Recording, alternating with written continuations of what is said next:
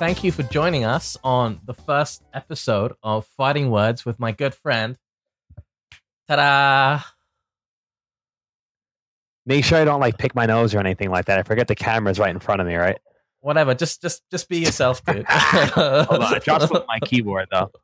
All right, Mm. all right, I'm All ready. right. I'm good. I'm good. I'm good. No nose picking. No nose picking. I got to remember, no nose picking. Or, or, or at least, at least to a bare minimum. right? Yeah, like- to, to the side or something. well, dude, thank you so much for joining me. It's a, it's a real pleasure to have you here. Yeah, no, that's that's my pleasure. My pleasure, sir. All good, all good. So just just to just to give you guys a, a brief history of how Joe and I know each other. Um, I met him at Interesting Um, story. Interesting story. yeah Evo Japan 2019.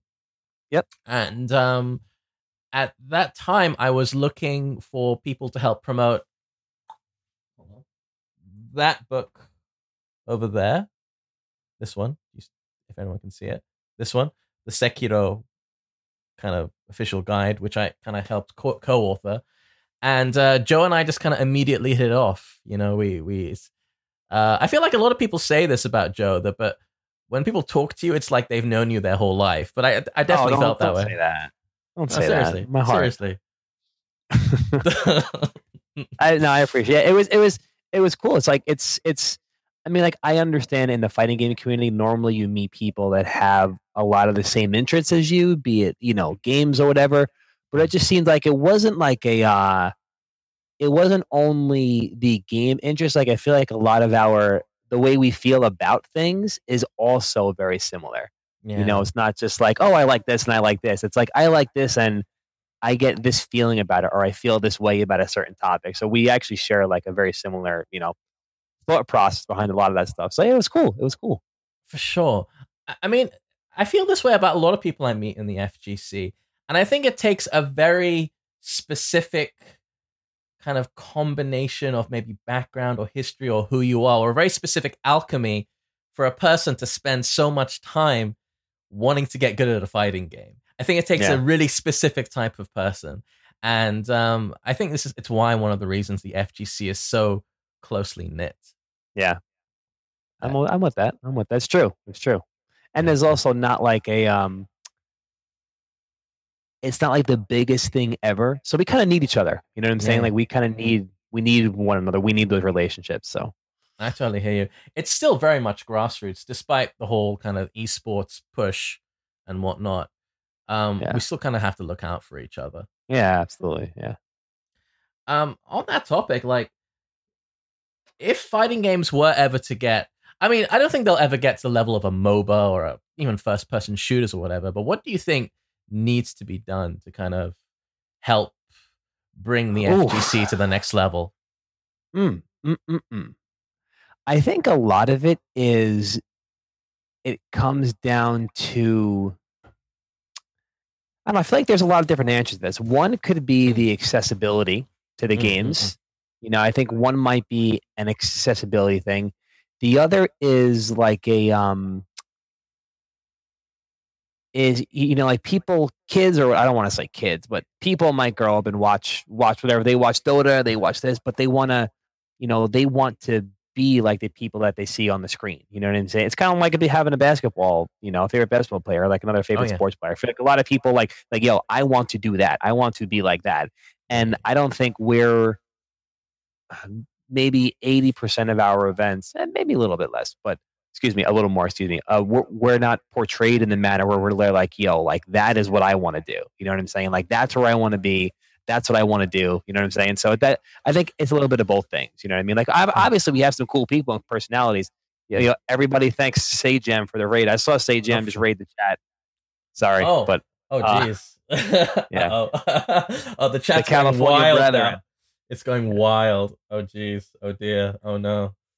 Say Sajam's a good man. Steve is Nice. honorary Long Island, by the way. He won't tell you that, but Oh, yeah? Is honor an honorary member of Long Island. Yeah, he won't tell you that, but it's true. Interesting. Is- Only I know the secrets. where, where is he from originally? No, he, he's from California. I think he's from California, but I just Hmm. always, I just always tell him that he's uh, honorary Long Long Island. I'm like, oh, Sajam, yeah, he's from Long Island. Oh, cool. Cool, cool. a bro. Yeah, but yeah, so I think those are those are a couple of things. You know what I'm saying? I, I feel like we, we have a good start and um in some things, but I just think we're just not portrayed in uh, in the way we don't have the grandiose limelight. But how do we get there? I mean, that's obviously a totally different conversation, I guess.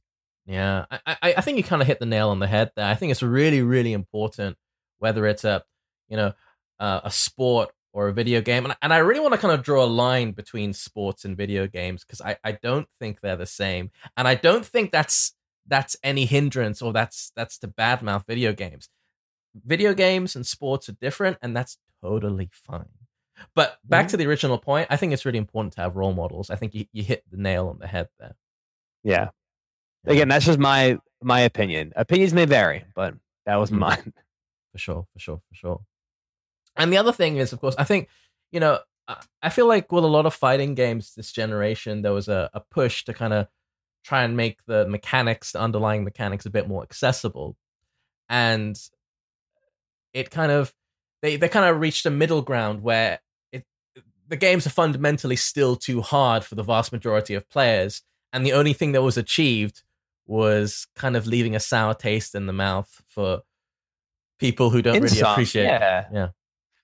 But like, see that, and and I'm a I'm a big. I argue with my friends all the time. Like, I'm like, no, make this shit hard. Like, make it hard. like, I argue with everybody. I'm like, no, make it hard. Make it so I can't do. Make it so people can't do it.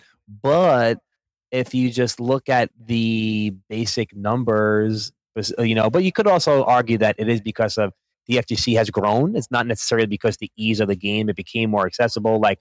I feel like with the the um, the movement from arcades to the home era also helped a lot as well with the, the the growth of the community.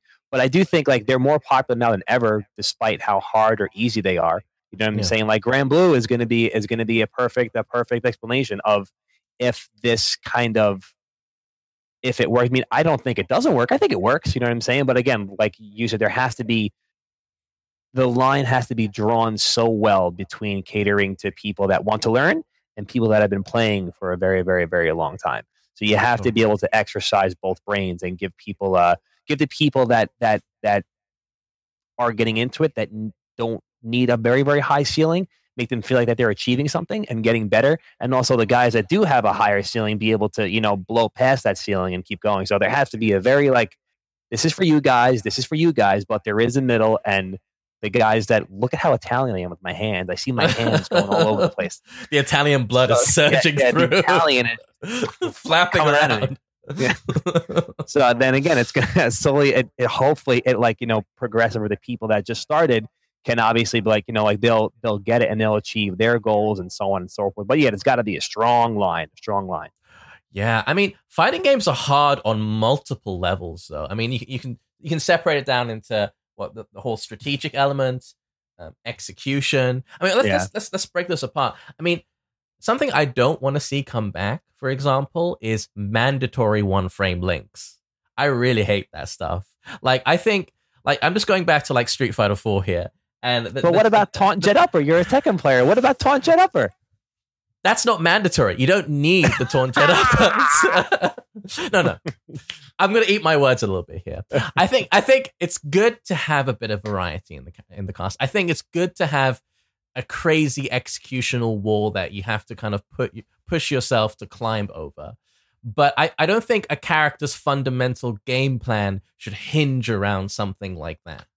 You know, That's fine. I, I, I understand, and I, I, I do agree to a point. I don't think, I don't think uh, you should need that one particular thing in order to be good or whatever. But I do think you should be rewarded for your execution. That's why I think like that's actually why I said Tekken because, like I said, do you need to do taunt jet upper with Bryan? You don't need to, but oh yeah, if you have the execution, you can win a game in one move. You know, like sure, you could do it and win. You know, for sure. so sure. I, I I do like that stuff being in the game, but I do agree. I don't think it should be something that's necessarily mandatory for a player to know how to do. So I'm with you on that. I guess I'm with you on that. Yeah, Yeah, I mean the thing with Bryan's taunt is that there there are several levels of difficulty, and even the Mm. best players won't always go for taunt jet upper because there's always a percentage you're going to drop something that difficult. You can just do jabs or forward two one four or back four knee, especially at the wall. You don't even need to do a, a taunt jet upper at the wall. You just do back four into the into the Yeah. jet upper. It's a Yeah. link. You could do Um, taunt four three, right? Taunt four three Yeah. works also. Yeah, yeah. A, Ah. Eh, you know, you know. um, but yeah, like anything that's under 14 frames is, is going to Yeah. connect. yeah. Um, but um, yeah, that's that's the thing. Like, just you know, I brought Street Fighter 4 as an example, and like some characters in that, you had an option of doing like a two frame link yeah. for your bread and butter or a three frame link, and that was really consistent.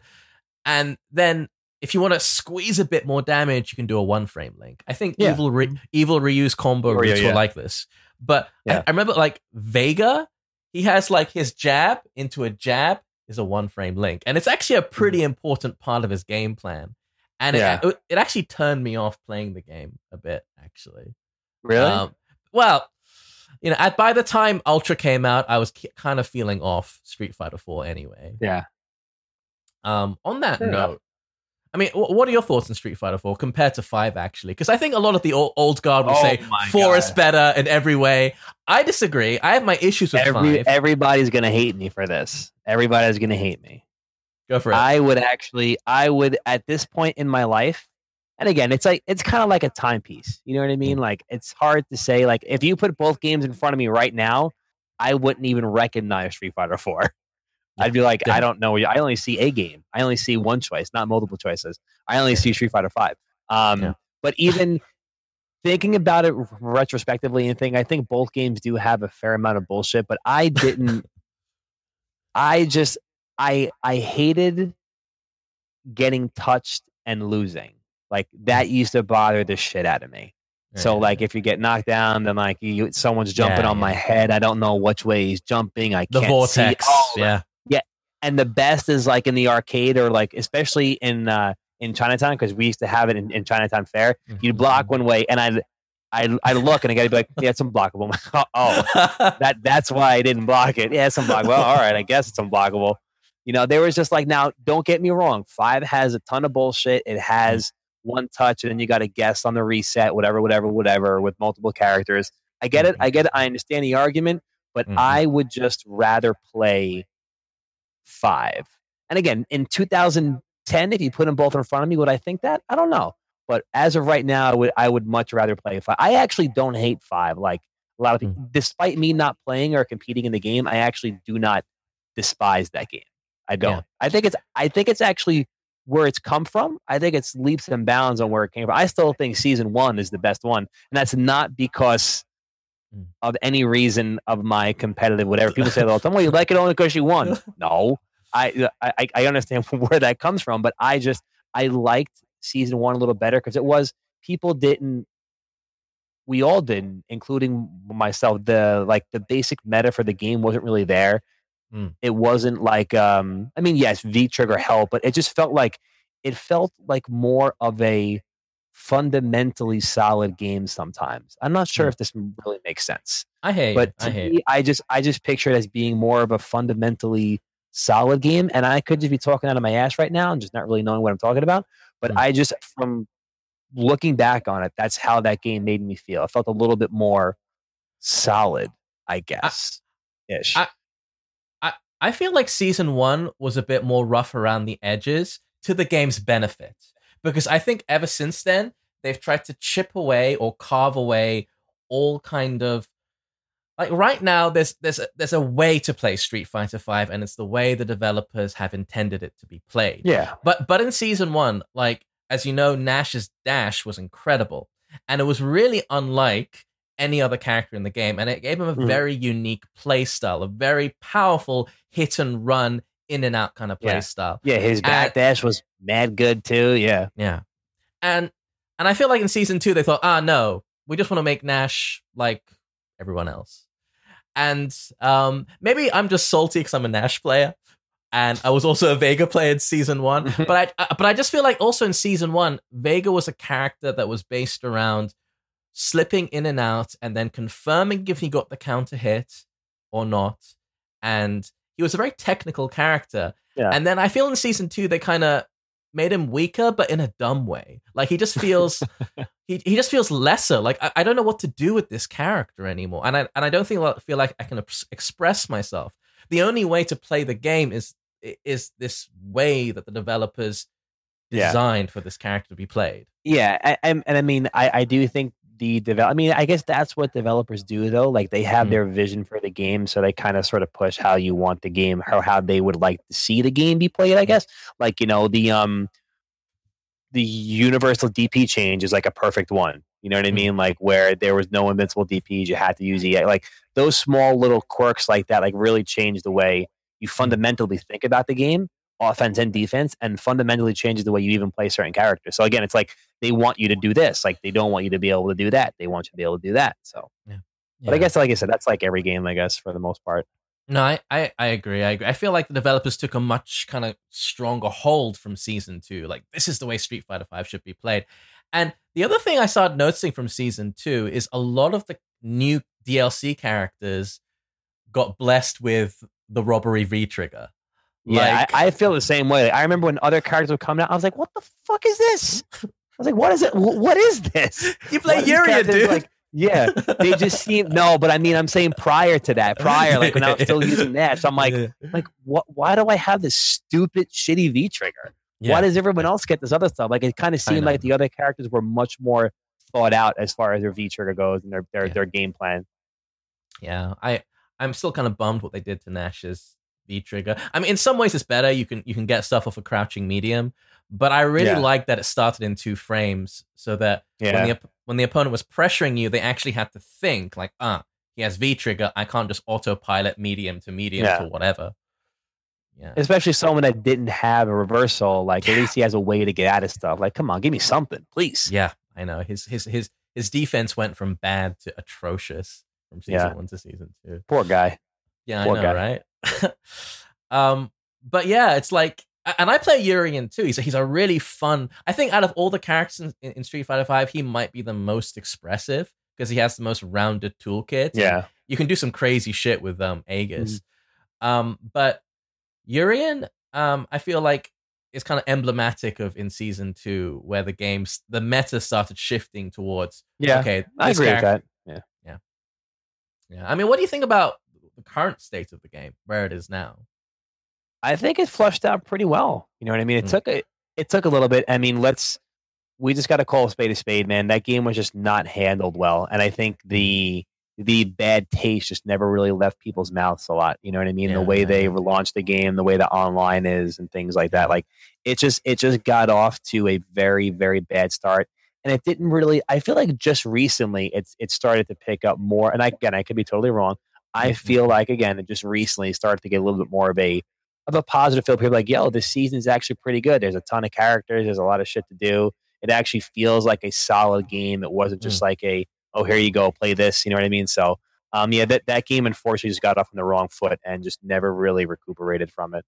Yeah, I mean, it went through so many kind of controversies. I mean, first of all, it came out with a kind of a lean roster, a lot of kind of simmered down move lists. Yeah. And people people thought a lot of the technical issues would be just for the beta, like, you know, of course, um everyone mentions Ken's hair clipping through his shoulder or whatever on the bloody Yeah. character select screen, but it, it looks rough and they thought it'd be sorted out. It never was. And of Yeah. course, top of the pile is the net code, which is yeah, the netcode. Yeah.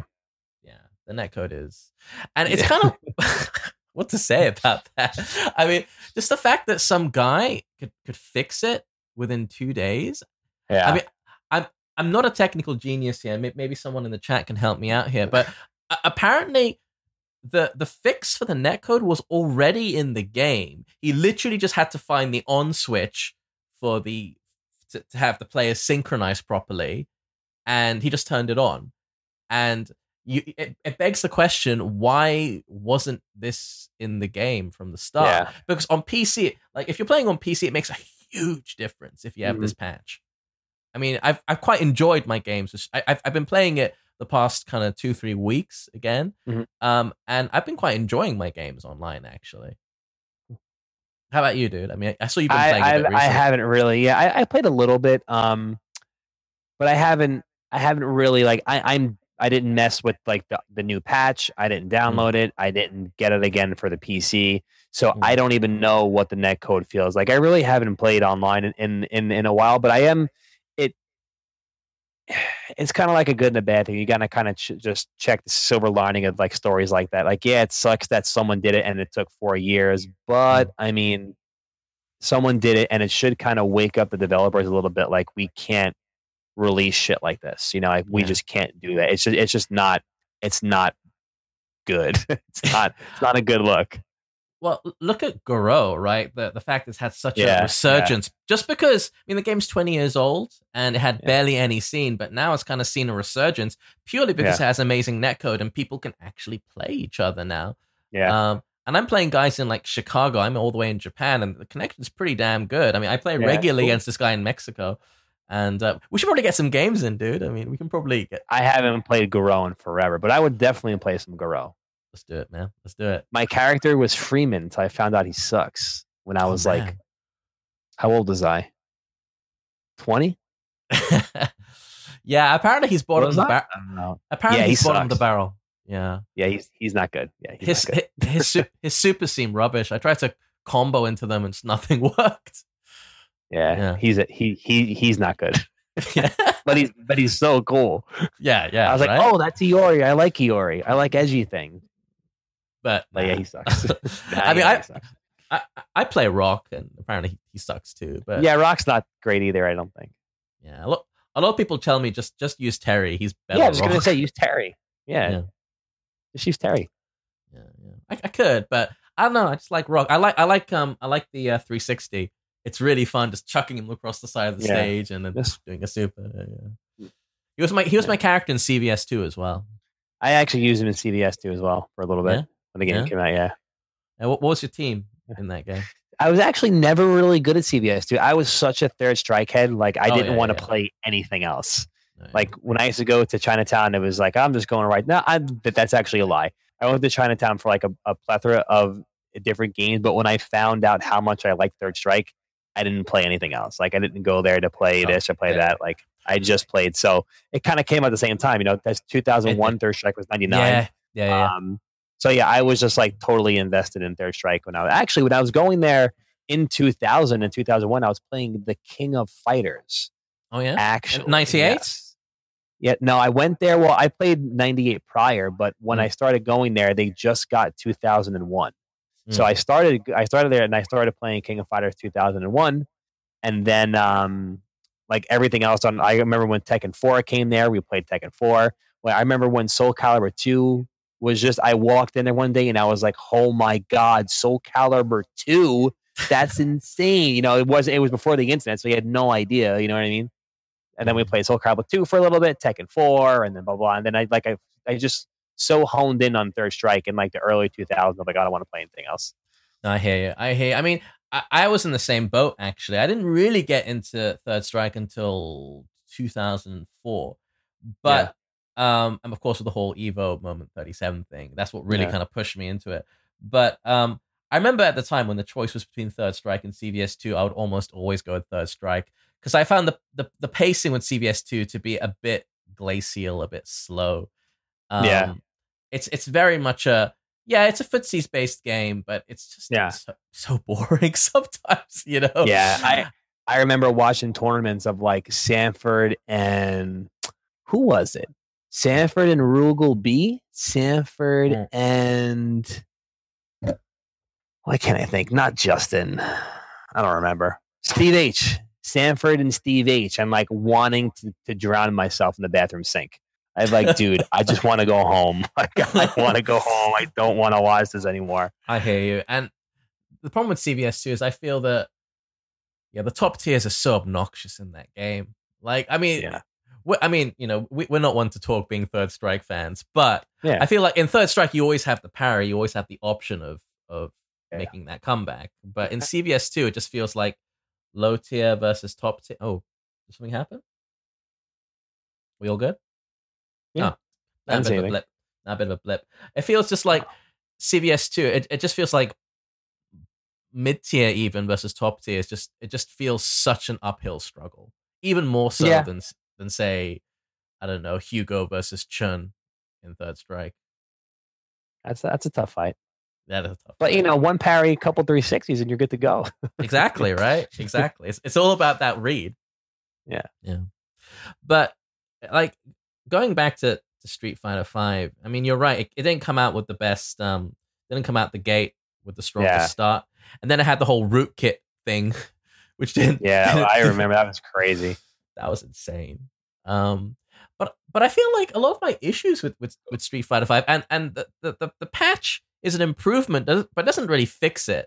And you can especially tell with cross it, it, it janks up crossplay. I just feel like a lot of my fundamental issues with that game are purely technical, like the fact Mhm. that there's there's still so much latency.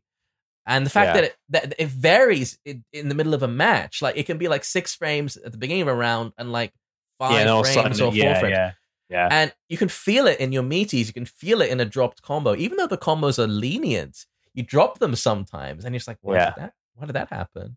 You know? That was weird too. Speaking of, I don't mean to. I'm not really changing the subject, but remember when they they actually admitted to yeah, the game is actually even purposely made with delay to make the online. They like they purposely made the game with some sort of delay. I remember hearing or something Yeah. like that. Like it, I, I don't To- remember, but it was To bring something like to bring together. Yeah, I know. I know. Yeah. I, I heard something similar from the Tekken team actually with Tekken Tag 2, which had a lot of input delay, and they've been trying to dial it back ever since. But that's a terrible idea. I think. yeah, right. That's not good. like why i mean the idea is is to add some um input delay to offline so it kind of Yeah, so it brings the bridges the gap. So it feel yeah, it feels like you're playing online, not on. Fuck wants that. I don't know. right it just sounds like a, wants that. it sounds like a terrible terrible idea Yeah, it's that's not a good idea. but even worse i think than than input delay is delay that varies during, during Yeah, that's oh, yeah, that's insane. Yeah, that's yeah, that's incredible. i can't deal Even with that. even worse idea. Even worse idea. I i'm not sure that's intentional i just think they screwed yeah, I don't think it's that intentional. Yeah, that, that, Um, has to be that. That makes zero sense.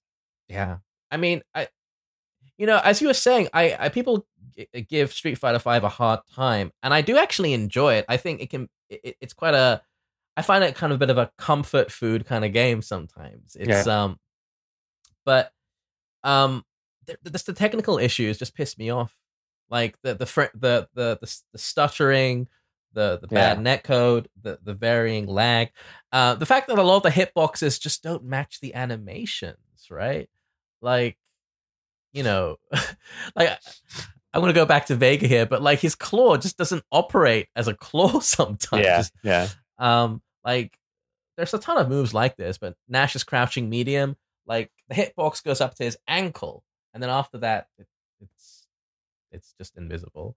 You know, I, I think that I understand that with maybe with 3D models, it's a bit harder to create precisely tuned animations to hitboxes, but I think Yeah. they should have they should have tried a bit harder because it just it Mm. just feels really janky sometimes. It does. Yeah, it certainly. I I agree on every on every account on every account. Yeah. but I think, but I'm going to say on the bright side here, and this sounds really mean, but as a, as a Tekken player, kind of the bright side of Street Fighter Five having a bit of a falling out is that it made way for Tekken. I think to have the current scene that it does. I'm almost, I'm pretty confident that Tekken wouldn't be where it is today if Street Fighter Five was a major success, which it hasn't been really. So, kind of a monkey paw kind of Yeah. I guess you're right. You know, it it did um it did allow like you said and I I never really like the the one thing I hate is that I I don't like when people especially in the FGC I think it's the stupidest excuse my Mm. mouth stupidest I- I- stupidest I'm, fucking I'm, thing I'm not trying to rag on it. Yeah, yeah. yeah. I'm not trying to rag. No, I just I, no, no, I know you're not. I know you're not. I'm just saying. I just don't like when people purposely be like, "Oh, fuck your game, play this game." Mm. Like, no, no. That that's that's totally not what I'm saying. yes, I know but- you're not. I know, but but but I I agree with you. Street Fighter Five being the way it is, like, kind of say, you know what, like. This game looks cool. Like it does open people. It, it kind of forces people to broaden their horizon a little bit, exactly. which is cool. Like that's that's awesome. But I just never liked the. And unfortunately, not that you did it, you didn't do it at all. But Mm. people do that shit all the time, and it drives me up the wall. Like, No, who hate it. cares what somebody else plays? Like, that's the purpose of the fighting game community is to play fighting games. It's not exactly the Street Fighter community. The shit Exactly. doesn't say Street Fighter community. It doesn't make any sense. I just, I just can't stand when people do that. But No, whatever. I, t- I totally hear. you. I you know I love Street Fighter, and Third Strike was my first and still current love when it comes to you know Yeah. fighting games.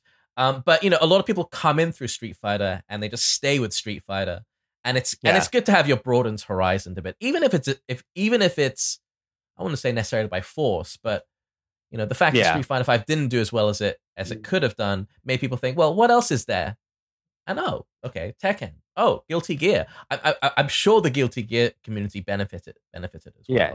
Do you know actually that's the one reason why when I host like tournaments and things for ECT is that I don't like having it in multiple rooms because I Mm. want people to be able to experience every different community like within the same room. It's hard to do, especially with so many games now, but I want people to be able to look to the left and be like, "Oh shit, yo, Mortal Kombat, that looks kind of cool. Like there's a crazy match going on." Then, "Oh my god, like, you know, Smash is over there and behind us, you know, is Street Fighter and then in front of us is Tekken." Like I like giving that people the opportunity to, you know, bear witness to other communities, other games and things like that, other players within the separate game community, whatever. But that's why I actually always like when one game is in the same room for that purpose.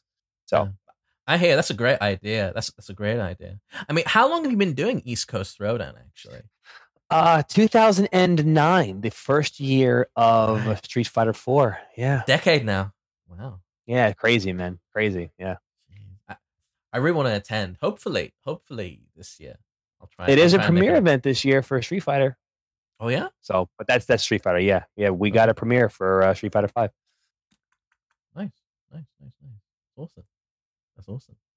Yeah. I mean, what are, what are the challenges behind kind of managing or running or organizing an event like that?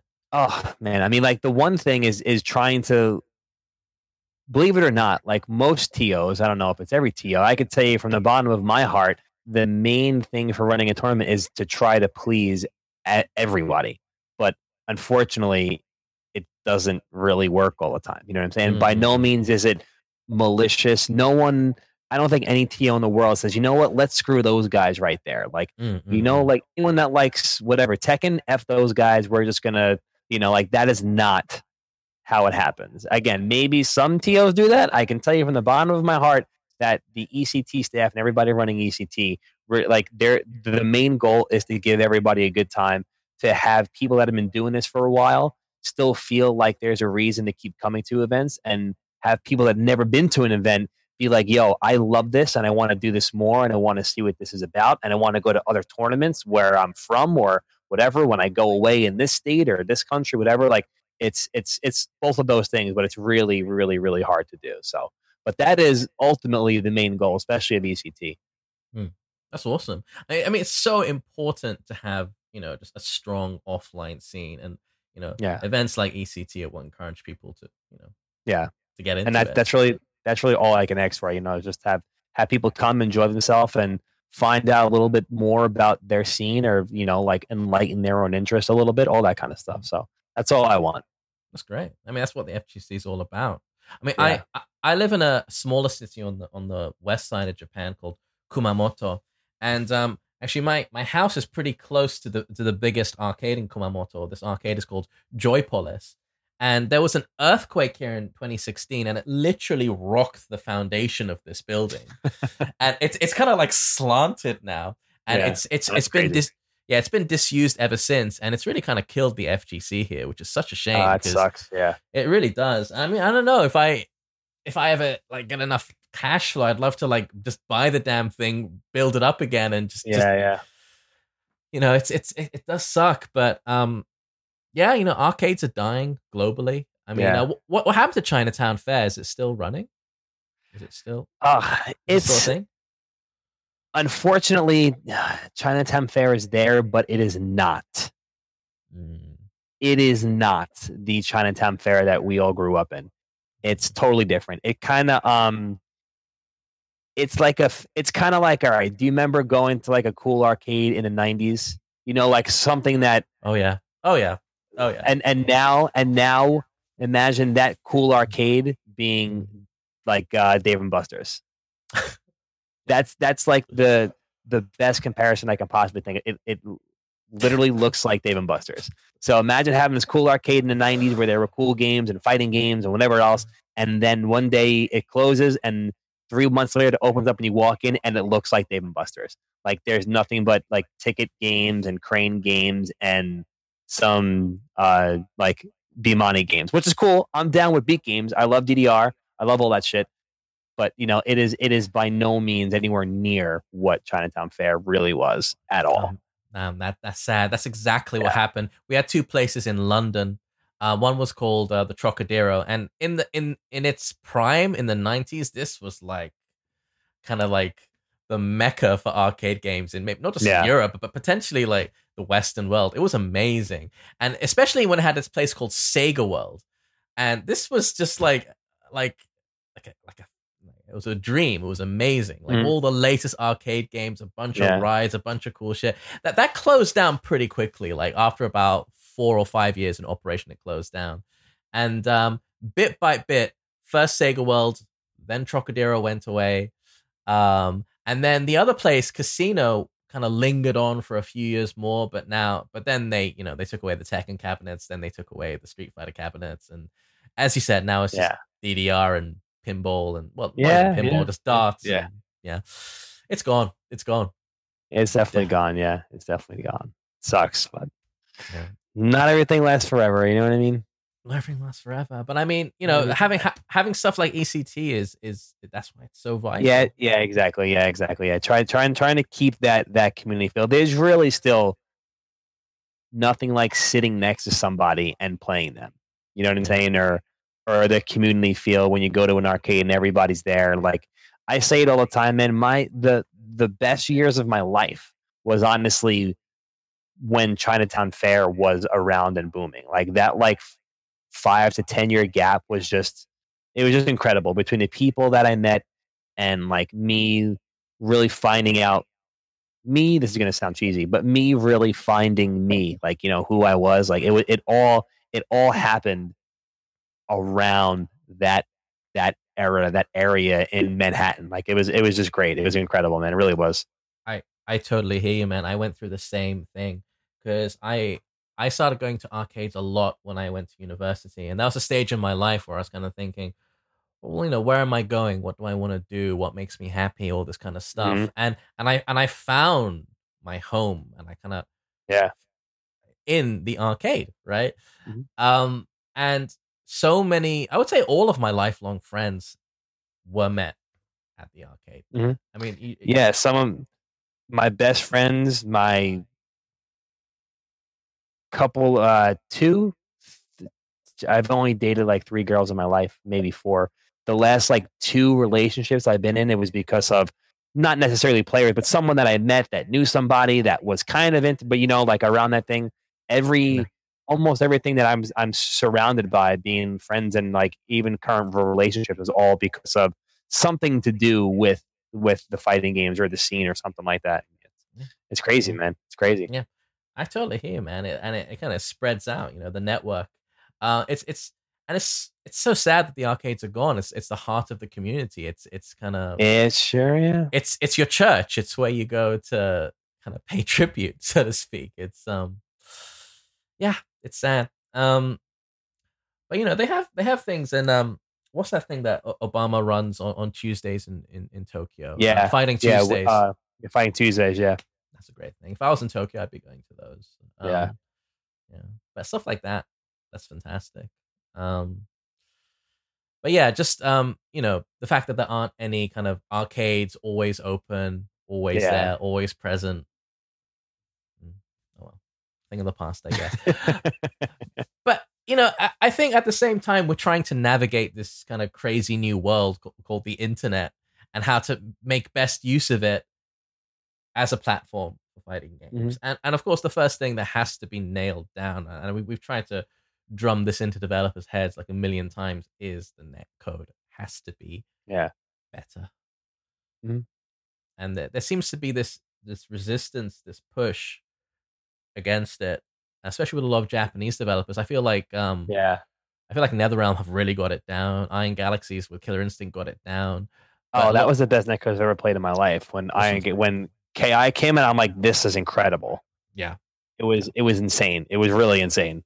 for sure, for sure. I, I, I mean, KI was so ahead of its time in so many ways.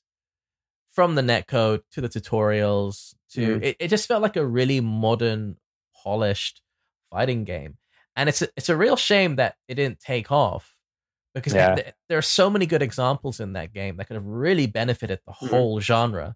And Mhm. why didn't it take off? I get, I guess it's because it was a Microsoft exclusive, right?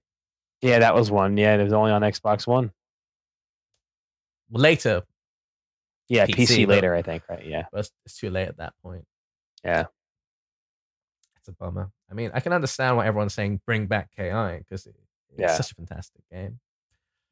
But, uh, oh well, oh well. All right. Uh, so, dude, uh, quick. I'm gonna throw a quick question out there. Um, top five games. Whew. Top five games. Um, in no order, just top five. Dark Souls one, Mhm. Silent Hill 2 Mhm. Symphony of the Night, Mhm. Super Metroid, Mhm.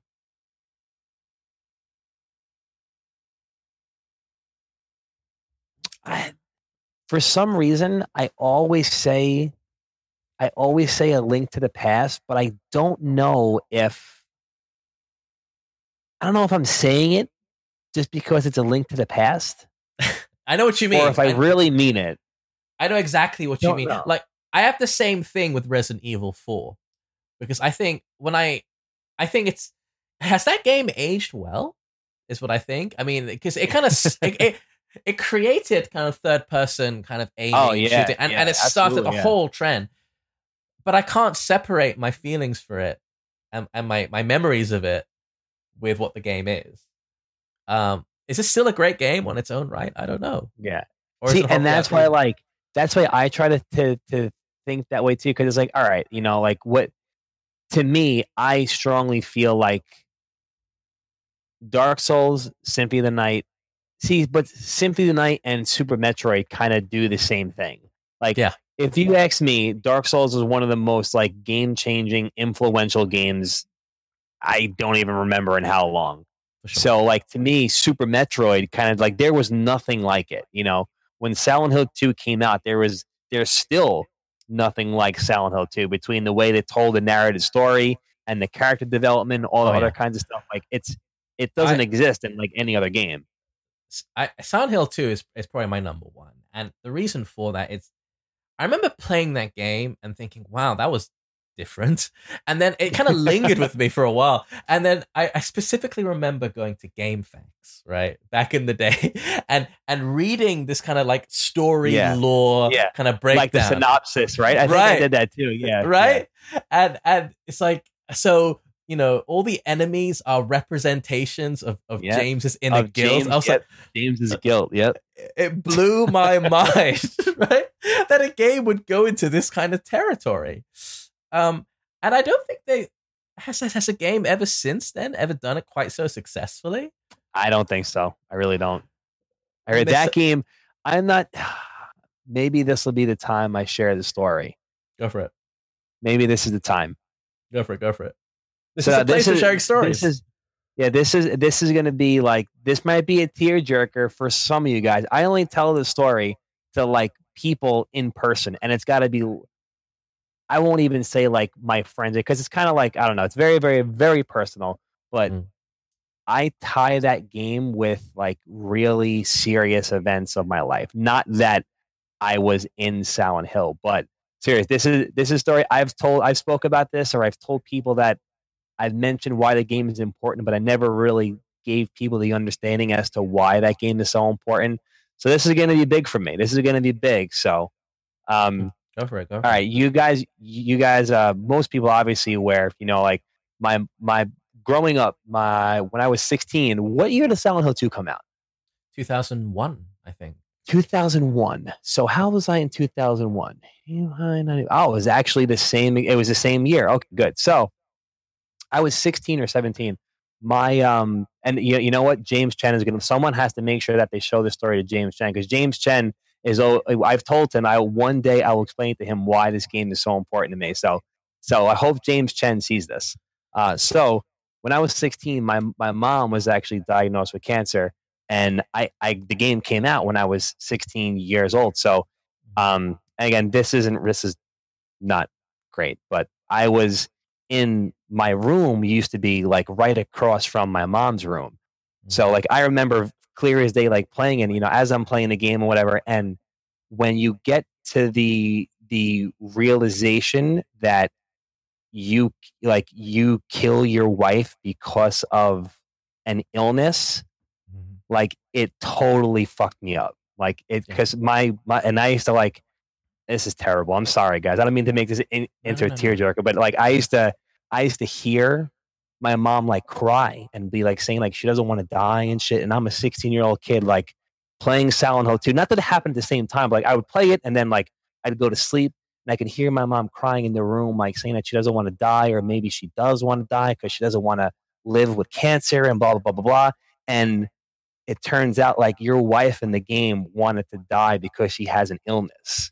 You know what I mean? So like ever since like that happened to me, I was like, this is it, it- was almost like it was it was me, you know what I mean? Like not that I was James Sunderland, but like I really I connected with that game on the most real and most serious level out of anything ever in my entire life. So that's like um that that is why that game means like absolutely so much to me. And it's not that it's not like in a sick macabre way, but it's just like wow, like I know what that's like when you're like home, like the person you care about so much is like is truly suffering sometimes. And is it is it better to just not go through with it, or is it better to like fight it off? So like that. If anyone doesn't know Silent Hill Two, Silent Hill Two story spoilers. I'm sorry guys, I just spoiled the game for you. But um, um, yeah, that is a that is a very very important game, and I hope James Chen hears the story one day because he uh, he's been asking for it. So dude. I mean, I, I hear you, and thank you for sharing that. That's that's a really from the Yeah. heart. I, it, it's it's you know it's interesting how not just video games but any media can connect with us on such a personal level. If you know if it if we find the right piece of art at the right moment in our life, right? And actually, yeah, sound, it, right? It was the right thing at the right Uh, time. It was it was like it was all just perfect. Like I couldn't you can't make that up. You know, like Yeah. how do you how do, how do you even make that up? You know what I'm saying? It was just I, I had such a crazy emotional experience between the game and my family and like connecting what happened or what was happening in the game to what's literally happening in my life at the time. It, it's I, I don't know how it happened. I, I don't get it. I don't get it. But it happened. No, I hear. I I went through a similar phase as well. Actually, when I was fifteen, uh, when I was fifteen, my my parents divorced. We moved house, um, and you know my sister was involved in a pretty serious car accident. It took her a few years to recover, and at the same time, um, my aunt, who I was quite close to, she she passed away from uh, from breast cancer. So um, that was a rough couple of years, and Mm. I I think I certainly went through a similar kind of phase as you, and I feel that's Yeah. one of the reasons why that game connected so closely to me as well. And I feel a lot of people when they when they talk about Silent Hill, it's it's a game about grief and it's about coming to terms with your grief and and and making Yeah. peace peace with it or being kind of submerged by it. And Mhm. they they hit the nail on the head so well. And and that's when I talk to so many people and when they say Silent Hill 2 is my favorite game, I think, what happened to you? Yeah, yeah, some- yeah. There's a reason for that. Yeah, there's there's a reason for it. It's not just that it's a great game. Something something in that game struck a chord with you. You know what I'm saying? Yeah. Like, you know, even the the ending to that game, I cannot listen to the in water ending without crying like a like a five year old girl. Like I cannot do it. I hate. I don't want to see it. I don't want to. I don't want to hear her read the letter. Like I want no part of it. Like oh, like do not come near me with that yeah i'm good i'm I- good i cried enough over this topic i'm good please I'm I'm I'm with you there, and that that that ending kind of destroyed me. Oh, I, That's the ending Uh, that I got too. The first time I beat the game, I got the in water ending of that. That was my first one. I I, was like, Jesus Christ, what is this? I, I think you get it if you spend too much of the game like on low health, and if you Yeah. look at and if you I at, forgot like, how to do it. Yeah, you just have to be really kind of s- not looking out for your own health. yeah. It's And- like you pay more attention to like Mary, right? You got to look at her picture or whatever, yeah, or yeah. That's something. You got to like examine her picture a lot. Yeah, Yeah. What a fucking game, Jesus! Wow, they don't make them like they used to. You know? They don't. And when you, when you look at the creative process behind that game, I feel like that that time in gaming was kind of that intersection when games that were truly artful and games that had a budget. It was that perfect line because I feel like a, there are a lot of personal games out there, but they tend to be indie games now.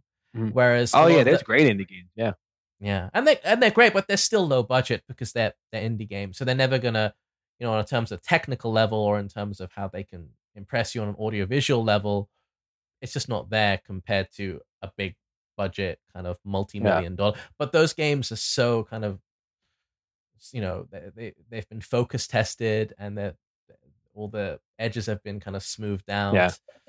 Um, I feel like the early 2000s, so many great games came out. A lot of my favorite games are from around that time, from I'd say from 1997 until like 2004. I feel like that's my favorite period in gaming because in the late 90s, you can feel the excitement from a lot of developers, like yeah, like going into 3D for the first time. Like Final Fantasy 7 is the perfect example of this. And it's one of my favorite games. And it's because you can feel the passion in that game yeah. behind the developers thinking, wow, like this is a new frontier for us. You know, this is this is uncharted territory. And, the ambition really comes through in that game. It's No, I, I it's it's it's kind of like uh, I almost have the same thing of like um of movies. You know, like Mm. movies hit that golden point where there was a lot of like heart and passion behind it because they had to. You know what I mean? Like they yeah, yeah. they they had to. Kind of like gaming. You know? Yeah, yeah. I mean, you know, uh, movies as well. Sometimes, um, like any art, really. You know, it's not just about how much money you throw into it or how many, you know, Yeah, how much time spent to it. It's about catching lightning in a bottle. yeah. And and like the first Star Wars is the perfect example of this, actually. Mm-hmm. Because have you heard that, movie was a complete mess up until Yeah. the editing process? Yeah, yep. And George George Lucas's wife like edited the Yeah. shit out of that movie in the end. Yeah, Yeah, like you know the the whole idea that the the Death Star is about to fire on the on the rebel base. That's totally created through editing. It wasn't in the Mhm. original script. Mhm. Um, That's so- cool. So, like all, all all the shots of, of like Leia in, in, in the rebel base, they were actually no no one's talking because there Yeah. wasn't there wasn't Yeah. uh, because there wasn't any script for it. Um, so it's it's and it's, a, it's and that's important because it adds tension to the to Yeah. the final. I mean, can you imagine a bunch of extras just going to the Death Star and blowing it up without Yeah. anything going on in the background? Yeah. Speaking of Star Wars, I mean, speaking of Star Wars, um, so what are your thoughts on the? God. Yeah, where are we now with with Star Wars in general? What's what's I? I I don't know. Like I I I don't know how this happened. I don't know how we got here. I don't know Mm. why we're here. Uh. All I know is I don't like it. I don't like it. I don't like no, it. sir, I don't like it. Yeah, no, sir. I don't like it. Yeah, just I, I, I don't know, man. I think I I am I am of the belief that uh, while the the Force Awakens really, I understand it was very very much a reboot or a rehash of A New Hope. I, I've seen A New Hope a lot to know that mm-hmm. it's a rehash of the A New Hope a little bit, but it's mm-hmm. like it was. I was bought in to what was happening. You know, like I was I was bought in to the mystery box thing that JJ Abrams does. Like I was cool with it. I was even okay with Han dying. I was like, "Oh, don't worry, in the next one we'll get like a flashback scene where they're all Han, Luke and Leia are together, be it whatever with raising Ben or whatever." So even Mhm. though like I was cool with Han Solo dying, totally cool with it. because I again I'm thinking, all right, maybe there'll be some scene with them. You know, I was even cool with Luke being in the movie for 30 seconds. I that scene till the day like gives me the chills in and out of my body. I'm like, oh I know. my god, The look on his face. yeah, it's in, it's incredible. So again, I was bought into everything that was going on, and then Yeah. of course the Last Jedi happened, and it was like it almost made the Force Awakens like a worse movie. Retrospective, It- it- or it excuse me, retro retroactively made the com- movie worse. It completely did, and it's because Yeah. everything, the, the whole of episode seven. I mean, as kind of cliched as you want to call it, it's all set up, right? yeah, and yeah. Again, I was I was bought into what was being set up. I was I was game for everything. I was game Yeah. for it all. yeah, yeah, and like it it just became it became abundantly clear that they had no plan, no route, no goal, no direction, no overarching idea for this whole trilogy, and like let's let's even forget some of the kind of the plot stupidities in, in, in episode eight alone. Just the fact that it takes a lot what what what, what episode created and spent nah, you know. Yeah. That's I- that's my thing. It's uh, like oh god, it's so stupid. I don't understand. Like Disney is a multi-billion dollar company, and that, and like that's how you handle the property. You know, what I mean? like, that's how you handle it for real. Oh, I don't know, man. Yeah. I mean, I'm sure you've seen any kind of interview with Mark Hamill where he's kind of just kind of Oh, it's the best. It's the best. but he, he's just like he's essentially shitting on it without shitting on. It. It's it's my favorite. I love it. It's funny. I I linked a video the other day in the in the chat, um, because he says obviously you know like Colin Trevorrow's episode nine actually was using Luke, and he even says there's an interview where Mark Hamill was like, "Yeah, I was talking to Colin, and like I was really looking forward to what do you want to do with Luke, like." We kind of like mesh together. We understand things. Like I'm really looking forward to it. And then you got him telling J.J. Abrams like, I disagree with everything you're doing with my character. Everything. Like, how does if Luke Skywalker is telling you I don't agree with it? Like, you should probably listen, right? yeah, like come on, man. But yeah, I Yeah. love those interviews, dude. There's the one where like J- uh, Rian Johnson's talking, and Mark Hamill was just like, yes, the look on his face. yeah, It's like- he's got this like defeated. I cannot believe this look on his face. It's the best. It's the best. I love it. Yeah, it's um, and, I- and I'm pretty sure Disney told him to shut up at one point because at one of point it was like, yeah. Uh, it's, but I think a lot of people felt the same. Like this, this character is not Luke Skywalker. Yeah. The whole, the whole defining element of his character is that he is hopeful. It's like a new hope, right? He's the Yeah, guy who went to the most evil guy in the entire galaxy, Darth Vader, and he still saw hope in this guy. Yeah, And that's I don't believe that he would turn into kind of like a nephew murdering kind of loser. like, Yeah. would he really? Do, would he do this? I mean, and a Yeah. lot of people say, well, it makes him real. It subverts expectations, but no, it, it it's not the character.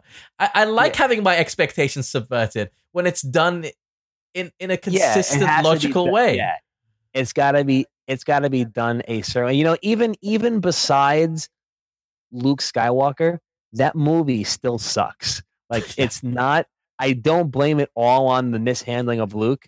It's still not a good movie. Like Yeah. it's still kind of like what the fuck is going on here? Very very detached feeling and very like all over the place. They throw away other character story arcs. Finn does nothing. Poe does nothing. Rey does nothing. Mm. They run out of gas in space. I, I can't. I Space can't. gas, space gas. I can't. I can't deal with it. I, I, the whole Canto Bight section where they kind of oh my god, that's like one of the worst parts of movie history. Like, they what like a fucking waste of time. they free the space greyhounds, and then Rose says some The kids. yeah, I know, right? So she just she says some fun gully shit, which I, I swear Yeah. when I don't know what is what it was. It was she says something like I think um Finn something like says something like, "Oh, this was a huge waste of time," and then she sees the space greyhounds running running off. She's like, "Oh, no, it wasn't. Oh, oh, it was Yeah. worth it." And I just I just had to. I, I actually face palmed in the Yeah, theater. honestly the, when I first saw that movie. Obviously, you know, I, the the the day it came out, the very beginning of that movie, Poe makes a "your mama" joke to Oh, Hux, God. And and Yeah. I'll never forget it because when it happened, I was just like, "Hmm, mm? Mm? I was like, ah, hmm, what did Mm? you want to rewind like, that? From, yeah, from the start, I was just like, this is not right. Like something is wrong. That was not right. Didn't feel right. It was. It just. It just wasn't good. And I, I remember being like, they're just forcing Marvel humor. Like this is not Marvel. They're like pushing Marvel humor at me, and I was just not feeling it. I was not feeling it. Like it's. It's. I don't Yeah. know. I, I- I I can't explain it. I feel you know what it does? It takes me away from, you know, a long time A ago. galaxy and- far, galaxy far far, away. far away, right? It And- takes. Yeah. e- Exactly. and that's. Oh God. It- E- I'd even take Lucas's stodgy, not like sand dialogue over that, because at at least it still feels kind of Star Warsy, even as Yeah, still like to the ham fisted ham ham fisted as it is. yeah that's that's the the uh, in the prequels there is at least a sense of we're going that way like we're Yeah. going this way we're going to build these characters you're going to see anakin fall blah blah blah blah blah like there was a there is a nice clear path again george lucas is a visionary man Yeah. he cannot direct like don't let that guy I- direct anything I hear you. I hear. don't like, let him direct don't let him write a script just just just take his brain and tell me what to do you know tell me what to do that's He's- what george lucas needs to do I hear you. He's completely an ideas man, and this is why Empire Strikes Back is so good because he he kind of cuts out. he- You know, there's a separation of power, right? Yeah, there's, exactly. There's, yeah. there's.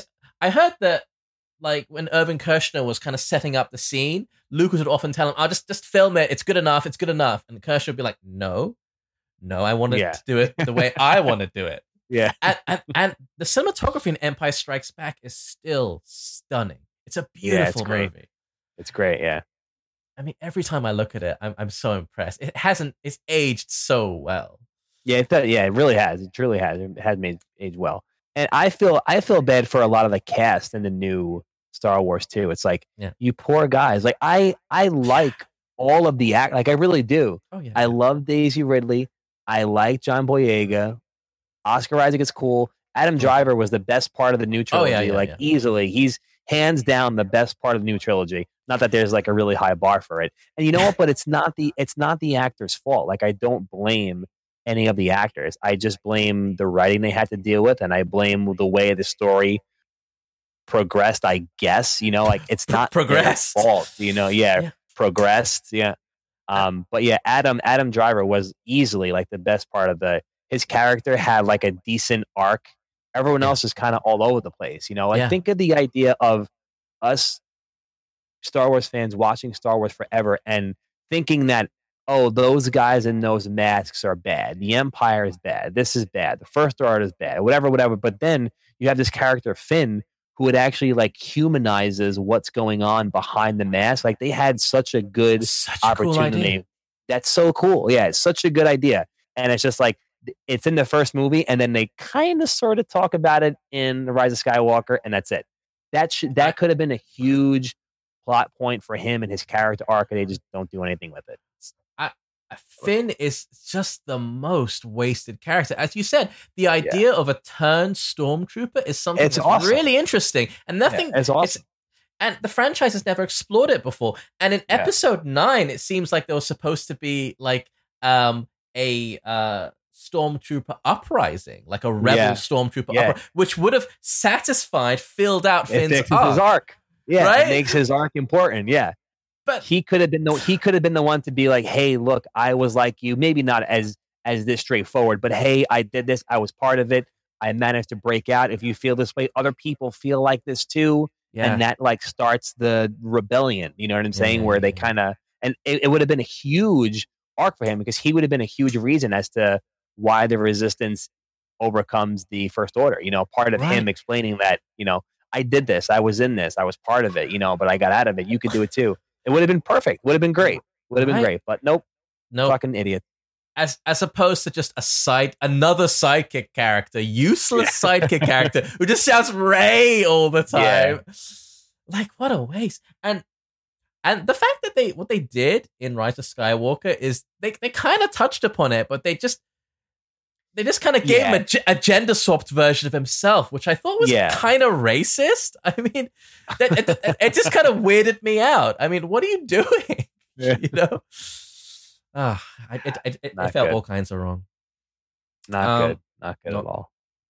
I heard they were they were actually this was in the kind of the the the the kind of the rumor pile, but they were actually going to go in the direction of of Poe and Finn being lovers at one point. Did you did you read that? I, I heard I heard like a lot of that because people wanted because the whole Rey and Kylo thing, like they wanted to have some other representation in the movie or something, and they were gonna make them like a gay couple or whatever. Hmm. That'd have been. I like I, I don't care about that stuff, but see, my thing is that like that's fine. Like I, I don't give Yeah. a shit if if that's what it is. It just can't be forced. You can't just in Yeah, the last yeah. movie say, oh, by the way, they're gay. Yeah, yeah, yeah, yeah. Like, yeah. That's the, No, that's a little. totally. You know what I mean? the, the thing is, you could people were saying that because of the way they interacted in the yeah, in Force the first one, Awakens. yeah. Yeah. And it feels like they really pulled away from that in episode eight. But again, if there was a natural arc to it and Yeah. it felt like a real relationship, go for it. Cool. Yeah, make them gay. God bless. Like I'm. Yeah. I'm all for any of that stuff. Like that stuff doesn't bother me. I don't have to say like my my Jedi is not a female. Like Yeah, I think Rey is fucking dope. I just wish they would have used her story well. Like those guys could have been gay as they wanted to be, as long as it was done the right way and it like it was it wasn't just like, oh Yeah. yeah, I forgot to tell you guys. Like yeah, been like, huh? Did they just By like, the way, Yeah. that's just like shitty storytelling. That's just like checking off a box. You know what I'm saying? That's not good oh, storytelling. Oh yeah, But like yeah, as, as as long as there's a nice road and explanation for it, it just it feels natural. Like you don't want stuff like that, to feel forced, because then it just feels like an I think it's like worse than Yeah. not doing it at all. Yeah, like yeah, yeah. it's just it's worse than not doing it at all. The whole the whole kiss at the end of episode nine was just so awkward. Yeah. and Totally just- forced. and Totally could- forced. even the actors are just like Adam Driver just kind of smiles like, oh, I'm done with this shit. Dies. Yeah. you know? Finally, yeah, it's over. Yeah, it's totally totally forced just to please you know a certain group of fandom. Yep. Yeah, it's it's it's sad. And R- speaking of wasted characters, I think Rey has to be top of the pile here. And Yeah. again, if you look at the the ideas for where they were going for the for the Duel of the Fates, the Colin Trevorrow version of it, there's actually some kind of arc there. She seems to have progressed. She seems to have turned into like a Jedi master, and she seems to have kind of an inner struggle that she's dealing with. They she turns kind of Anakin's lightsaber into a dual bladed lightsaber, which I thought I thought they were going to do that going into episode nine because they split it apart in episode eight. Yeah. but no, no, no. Yeah, she she definitely should have like used the made her staff into like a double bladed saber and just been like I would have liked her to been more kind of like and I I don't want to rehash it, but kind of like Luke in Return of the Jedi, where Luke is much more confident in himself, Yeah. but I would like her to be still very like unsure in her Mm. place. Like Luke in Return of the Jedi knows his place. He's like, Mm. I want to be a Jedi Knight. That's my dad. I'm gonna Mm. fix this shit, and that's it. Like I would like her to be as strong and confident as Luke was, but still be like unsure of what her purpose was in the whole grand scheme of thing. You know what I mean? That would have been a good sort of portion for her. But yeah, I like she was just again, and I I love Daisy Ridley. Like I think she's awesome. I really do. Yeah. It's just just not just not Yeah. handled well, not written well. Yeah, yeah. I just just to reinforce what you said, the actors, no hate at all towards the actors or the or Yeah. the directors. The, if there is, I, I don't want to say hate, but if there's someone to blame, it's the people who organize this. It's the Yeah. producers. It's it's the whoever thought that let's have one director for this, one director for this, and one director for this, and let's not have them talk to each other. And Yeah. you know, Yeah. it- Rian Rian Johnson wrote The Last Jedi when they were still making The Force Awakens. Like Rian Johnson has gone on record and said that he he made the movie he wanted to make regardless of anything. Didn't Mm. matter what was before or what was after. He's like, I am making this movie. So Yeah. the writing process didn't mean shit. Just what he wanted to make was made. It's Yeah. crazy. And I hate, I really hate the comic and all this other shit trying to fill in gaps and stuff for movies. Like, I do not like that at all. I'm a very, very not a big fan. I agree. It, re- it reminds me of Final Fantasy 15, where you're kind of thrown into Yeah. the game. Who are these characters? How, how do they Yeah. know each other? Well, first you have to watch the anime, then you have to read Yeah. the comic, then you have to watch the movie. The the Final Fantasy 15 movie is garbage, by the way. I tried to sit through it in, in preparation, but man, I, I I agree. I really hate the the splitting apart of media. Yeah, Es- especially like if there's either. vital information.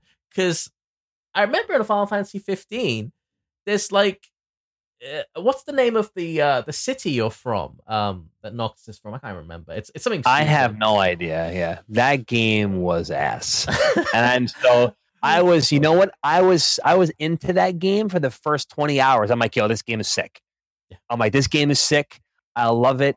I like when they're fighting and they like dap when they walk. I'm like, oh, that's Yeah. so cool. Like he slides and he picks him up off the floor. I'm like, oh, it's so sick. And Yeah. then after like hour 21 and 22, and I'm like, this game is not that good. like, I don't like this at all. But I think there are fl- there are flashes of brilliance in Final Fantasy Yes. 15, and uh, and you can you can just tell that. This is why I got a bit worried when I heard that Tetsuya Nomura was directing the, the FF7 remake because there are there are some people like Lucas, like Nomura, like I'll say it, maybe Kojima. These are great visionaries. They have great ideas. Should they be directing something? No. Maybe No, not. they should not. I mean, again, with like just just to hop to Kojima, a lot of his best work is when he kind of co-wrote. Like Metal Gear Solid One was co-written with someone else. Yeah. Like I feel that when Kojima writes dialogue, it's often a bit stilted and awkward, like Lucas. Yeah. Yeah. Um, similar deal with Nomura. Like he clearly has no idea how to how to lead a team. Like if it took him over 15 years or how long, I think a decade to make Final Fantasy 15, and it was still a mess, then I get the But feeling. every yeah, go on. Okay, no, go go. I was, I was saying, I get the feeling that with, with the FF7 remake, though, that they've kind of reined him in, or at least they have someone watching over him, or Yeah, they have like I was just going to say that. I, Yeah. I was just going to say like every great visionary, like there has to be a check and a balance to everything. It's just Absolutely. the nature of things. Like everyone, everyone has to be told, "Hey, man, hold on, Yeah. maybe go this way a little bit." You know, Yeah. like you, you you can't just be surrounded by yes men and women, whatever. Like you can't just have people just say, "Oh yeah, Kojima, yep, hmm yes, Yeah. Kojima, oh yeah, whatever you say, Mister Mister Kojima-san, whatever you say, Kojima-san, absolutely." Yep. yeah, this, this is it. Oh yeah, you're great. Like you, you just you can't surround yourself with that kind of stuff. But like you said, a lot of those a lot of a lot of those people are, and the the the greatest visionaries they need a check and balance, and there's got to be some sort of check. you know, I feel like Kojima in his prime, he kind of needed Konami. I know this is a horrible thing to say considering what Konami turned out to be, but he needed someone to say, "Yeah, let's drop that idea." you know? Yeah, exactly. Yeah, like maybe uh, not, my friend. Maybe just Yeah. Maybe we don't need to do that. yeah. I mean, Yeah.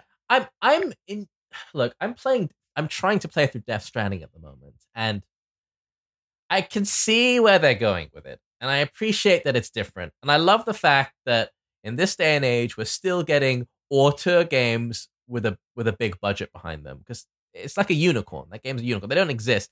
But at the same time, it, it's clear that he's had no one, you know, he's just been surrounded by yes men. You know, Absolutely. I feel like there, there there's some ideas in that game that like maybe they make sense in the overall like design of it. Maybe they make sense in like, okay, so maybe for the first 10 hours of that game, you just have to kind of slog through and and, and grit your teeth and bear with it. But Yeah. it's but it's boring, man. It's boring. Yeah.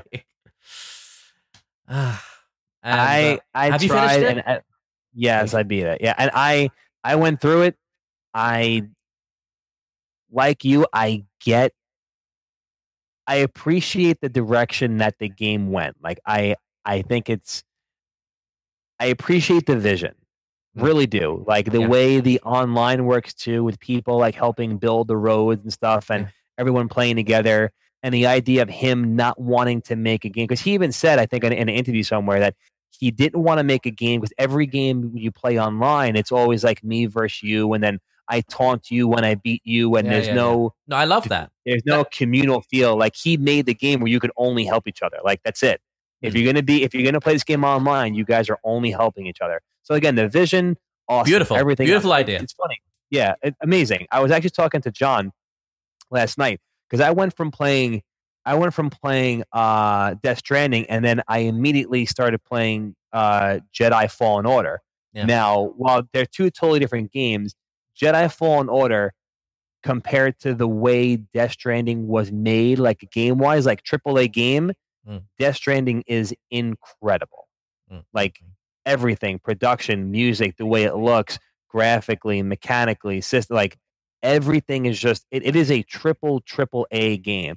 And then I was playing Jedi Fallen Order, and I'm like clipping through the floor, and I'm floating, and enemies aren't loading, and there's no texture on the wall, and just like and John was like, I had one of the worst gaming experiences of my life with Jedi Fallen Order, and he did the same thing. He went from Death Stranding to Jedi Fallen Order. It's like like his all that stuff that he does is is incredible. And like I said, excuse me, like you said, saw a glimpse of genius all over the place in that game, but it was just not. It wasn't it for me. It wasn't it for me. Yeah, yeah. I haven't played Fallen Order yet. I've, I've heard some some good things about it, but is was it, It, buggy? it was. Yeah, I I had a couple of buggy things. My friend John had a shitload of bug. He was telling he was rattling rattling them off to me last night. Uh, it's definitely worth a playthrough. Certainly worth a play, especially if you're a Star Wars fan. Definitely worth a playthrough. yeah, yeah, yeah. I'll I'll definitely give it a shot. I mean, this is the Yeah, it's thing. worth it. I, I I'd heard that some some issues with bugs, and I thought, well, if I just wait a few months, I'll get a version that's like half Yeah. the price and with no Mhm. bugs. So you know, why not? Yeah, I mean, probably better off. you know, it's going back to Death Stranding. I, I am gonna pull through it because I I, I want to see where the story goes, but at the same time, I feel like it's a game that's that everything has been sacrificed for the concept, the idea. Mhm. Yeah, um, and I understand what Kojima is doing, and I really appreciate it. But I also feel like, as you said, there needs to have been checks and balances just so that the minute to minute gameplay is more engaging. Yeah, You know, it's just it's it's such an unfocused game. yeah. Like So it's only got you focus on on walking, Yeah. traveling. No, but e- and even like I was a little upset with even the BT encounters. Like you can literally just walk away from the BT encounters. Like that's what I was talking to my friend about too. I'm like, everything is done like like you don't have to do anything else but move. Like when the BTs grab you, you move. Even the big BTs that come out, like the big like I don't know what the hell that thing is. It's, like a big like lion thingamajig yeah, yeah, yeah. you can literally just walk out of the BT floor slop area and that's it. It's over. Like Yeah. there's there's there's a, a a lack of engagement when it comes to that sort of stuff. And I like to. That's why I love Souls games because Mhm. every moment of a Souls game, you're engaged. you're 100%. playing the game. Yes, yes, you're engaged and you're playing the game. There's not like oh I'm playing and I put it down and I watch a story or I'm doing this or there's like a shit ton of dialogue. And look, that's cool. I'm not saying that I don't like those games. Like I love all different kinds of games, but that's why I have such a soft spot for Souls games because you literally play and are engaged in like 99% of those games. for sure. And that's why the difficulty is such an important ingredient because it it, it forces you to 100% focus on Yeah. the game. Yeah, it pulls, it sucks you into that world completely. Yeah. If you could just kind of, you know, play through it and just mash X and jump here, oh, whatever, Yeah. you, know, you wouldn't be as engaged. You know, I Mhm. think a lot of people say that the, the Souls games are unnecessarily difficult, or I, I can I can hear that. I mean, especially in some of the later games, there are certain like oh gotcha kind of depths, which are which are Yeah. irritating. But yeah. the difficulty is is a really important element, and it's the same reason absolutely. It's the same reason we play fighting games. Like if you know when you when you play against a good opponent, you have to be there like a hundred percent, and that's and um if you're not, you're gonna lose basically. Yeah, you're gonna lose. Yeah, yeah. Yeah, yeah. So onto onto From Software games, and I think I think this will probably be the last topic of of, of today's podcast. But um, let's rank them. Let's rank them. This is a tough one for me. This is a Yeah. tough one. So the only thing I could say without a shadow of a doubt is that Dark Souls Two is last. Yeah, yeah, I hear you. Like And- that and is that is it's, it's not a bad game. I mean, I actually I played it um again like uh, like three years ago, and I thought, I know I know Scholar of the First Sin made it better.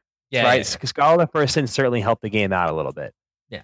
But yeah, like if I tell people all the time, I'm like, if if Souls 2 is your first Souls game, you're probably gonna think it was great. Like, like Yeah, oh, that was kind of cool. You know, like you're gonna think it's kind of cool.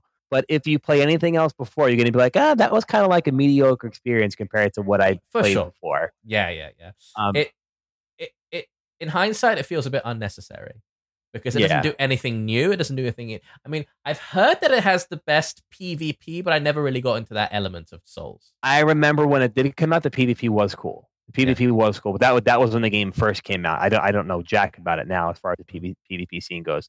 Um, so if that's easily the worst, now the for me, the best Souls game to me, and I always go back and forth with this between if it's Demon. I actually think it's Dark Souls. I think Dark Souls is is the is my favorite from Soft game uh, for a couple of reasons. While I think Demon Souls is also an incredible game and also a a a step in a brand new genre or gr- brand new type of game that no one has ever played before.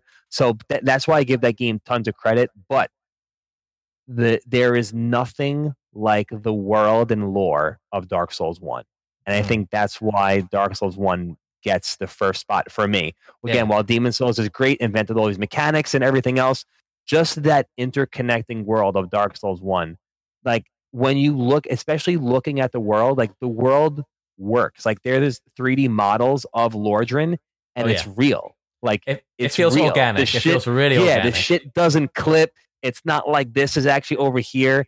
It's made and it's actually like it could I don't want to say it could really happen, but it's made almost as if it could be real, you know? Mm, mm, mm, and mm. just uh, and the lore and everything and like it's just that game is so all right i'm sorry i'm i'm, I'm going on a tangent. Go, go, go, dark go, souls go. 1 dark, dark souls 1 is is dark souls 1 is definitely a number 1 number 2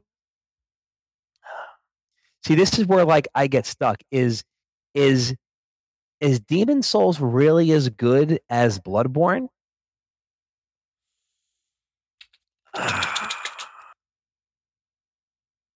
You know what i mean? Like it's it's it's hard well, it's I, for, for, for me personally, I think you can tell from our t-shirts, but yeah my favorite, my favorite so- from software game is actually Bloodborne. that shirt is that shirt is sick Yeah, yeah. Tools of the trade, right? Yeah, I- I got it from um, what's it called Insert Coin, Insert Credit. They do some. yeah that's a, some that's a cool shirt Yeah, yeah. Cheers, cheers. I mean, you're wearing a Dark Souls t-shirt. I'm wearing a Yes. Bloodborne t-shirt. My my favorite in the series is actually Bloodborne, and it's it's it's to do with the setting, the atmosphere. It just it, it's. it- I it- will. I I don't mean to cut you off. Yeah. I love the atmosphere and setting of Dark Souls. The thing that bothers me is I'm not a big HP Lovecraft fan. I am. Yeah. I am. See, I That- love. That's where that's where I get lost a little bit. Yeah, yeah, yeah. I love the existential horror, the whole. Yeah. you know, um, cosmic horror elements of it. That that that Yes. totally tickles my, my buttons. But you know, it, that's that's the, the make or break thing, really. That's that's what makes it for me. That's what breaks it for you. Yeah, it's it, you know what? It's it's also like again, yeah, it's it, it's that part of it, and I just love the the interconnecting character lore. Like I don't even care if it was. I'm trying to think if I would like Dark Souls if it had a cosmic horror skin, but it still had the lore of Mm. Dark Souls, like you know, with the souls and with Gwyn and with the dread, like all that shit. Like I get that, like uh, it's it is a medieval setting and like whatever, whatever, whatever. Like how many times there have been a dragon and some knights and some magic? Like it's happened thousands and thousands of times, you know. So Mm. Yeah, yeah, yeah. like I I get it's kind of sort of played out, but the lore in that game, like I don't think a lot of people appreciate the lore that much. Maybe they do. I don't know. Maybe I'm just talking shit, but I just don't think people appreciate a lot of the lore that is inside, like how well it's written without even being written. You know what I mean? Yeah, like yeah, it's yeah. not like here's the story. You know what I'm saying? No, no. It's it's Yeah. so Visual visual storytelling, visual storytelling. It's um, I think Dark Souls is a master of that at at, at kind of drip feeding you history and context, the story through the item descriptions, through the backgrounds, Yeah. through the, through the architecture, um, Yeah. through the way characters behave or don't behave in some instances. It's it's Yeah. really yeah, they're, they're masters of that. And the great thing about the way that's done is I think it's a perfect way of telling a story through a video game because it's not too overbearing. It's like hold up, you know, hold, hold this forty-five minute cutscene Exactly. Yeah. Exactly. Yeah. it's integrated into the gameplay perfectly and it's done and it also helps you fill in the gaps in your imagination like a good book Yes. Exactly. Exactly. but that's I I I, don't want to ever sound like because I'll be honest. When Bloodborne first came out, I was like, that was all right. Like I wasn't too excited about it, but when the old hunters came out Oh, and they yeah. actually patched the game because Oh, they yeah. patched the game because it kind of ran like shit and the loading time was Oh, yeah. insane. that when was Bloodborne awful first came out. technically it, was, a mess insane. Yeah, Yeah, technically it was it was a shitty game honestly when it first Yeah. came out. yeah yeah yeah, yeah. No, I don't want to excuse me, not shitty. That's definitely over exaggerating. yeah it wasn't as it- polished. it, yeah. was frustrating for sure Yeah, I, I i remember getting it when it first came out and God, the loading times well they patched it pretty soon after like a week yeah, after it was quick. Yeah. Yeah. but it clearly wasn't finished. And actually, um, I've heard that the game right up until release had had you know like like vast areas with the textures unfinished and, and whatnot. so they were really pushing to get that game out um, for Yeah. the release date. And um, yeah, that's you know that's why you, you I'm pretty sure they must have had the loading time patch in development even before release. But it's just the pressures of you know the modern game game development.